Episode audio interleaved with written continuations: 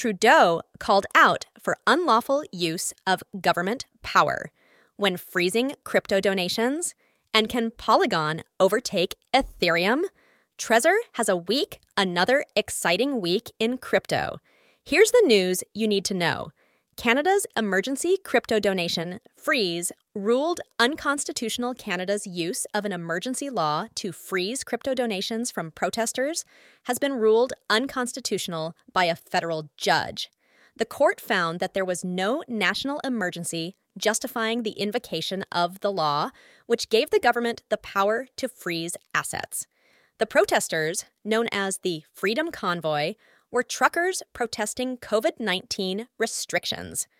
The decision sets a precedent for future governments, according to the Canadian Civil Liberties Association. Cryptocurrency played a significant role in funding the protests, with millions of dollars raised, although the exact total remains unclear. The government plans to appeal the ruling. This was a watershed moment in the backlash against the COVID 19 vaccines and the Canadian government's extreme use of mandates during the pandemic. It does make you realize the power of self custody. Get a hardware wallet, boys. OKX tokens $6.5 billion flash crash. Crypto exec Mr. Bang on the run. In yet another flash crash, here's the story the cryptocurrency exchange. OKX experienced a 48% flash crash of its native token, OKB, on January 23rd.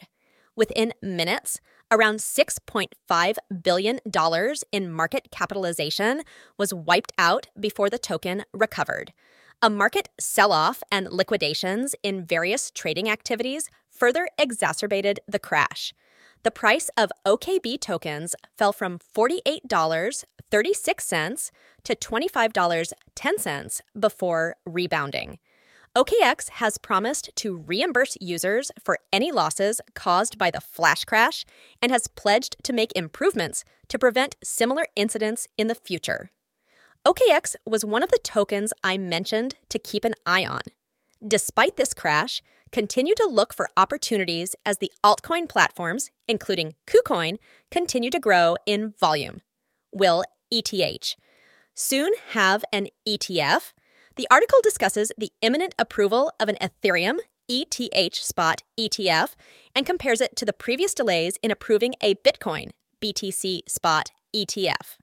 The United States Securities and Exchange Commission, SEC, has faced criticism for its previous denials of BTC ETF applications. However, the approval of an ETH ETF is now considered certain due to the Clear Commodity ETP filing. There are currently seven ETH spot ETF applications awaiting approval, with VanEck being the first in line with a deadline of May 23, 2024. The article suggests that an approval is likely in May, as the SEC would need a strong reason for denial. The only potential obstacle may be liquidity, as ETH is used for transactions and has a limited supply due to its move to proof of stake. However, this is seen as a long shot.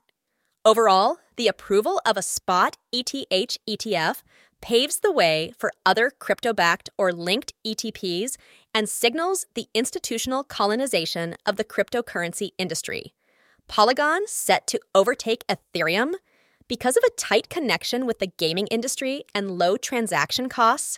Polygon, Matic, could be soon overtaking ETH.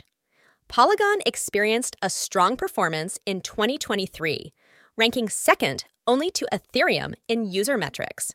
It acquired over 15.2 million users and had more than 510,000 super users. The network also had a high transaction volume, reaching over 16.4 million daily transactions in November. The number of active accounts has increased recently, with around 673,000 active accounts at the time of analysis. However, Polygon has seen more downtrends than uptrends in its value, with a current increase of 2.4% to around 74 cents.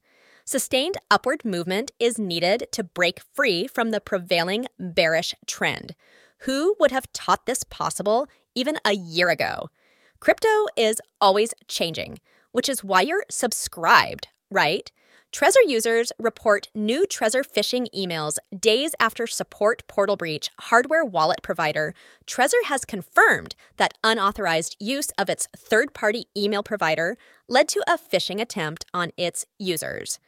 The malicious email instructed users to upgrade their network and provided a link to a web page where they were asked to enter their seed phrase. Trezor has not confirmed if any users lost funds but they deactivated the malicious link and urged affected users to transfer their funds to a new wallet. The attack may be related to a recent security breach of Trezor's support portal or the cybersecurity incident involving email marketing software firm MailerLite. This is not the first time Trezor has faced phishing attacks, as similar incidents were reported in 2023. Always be smart with your crypto. Hacks and scams will continue in the future.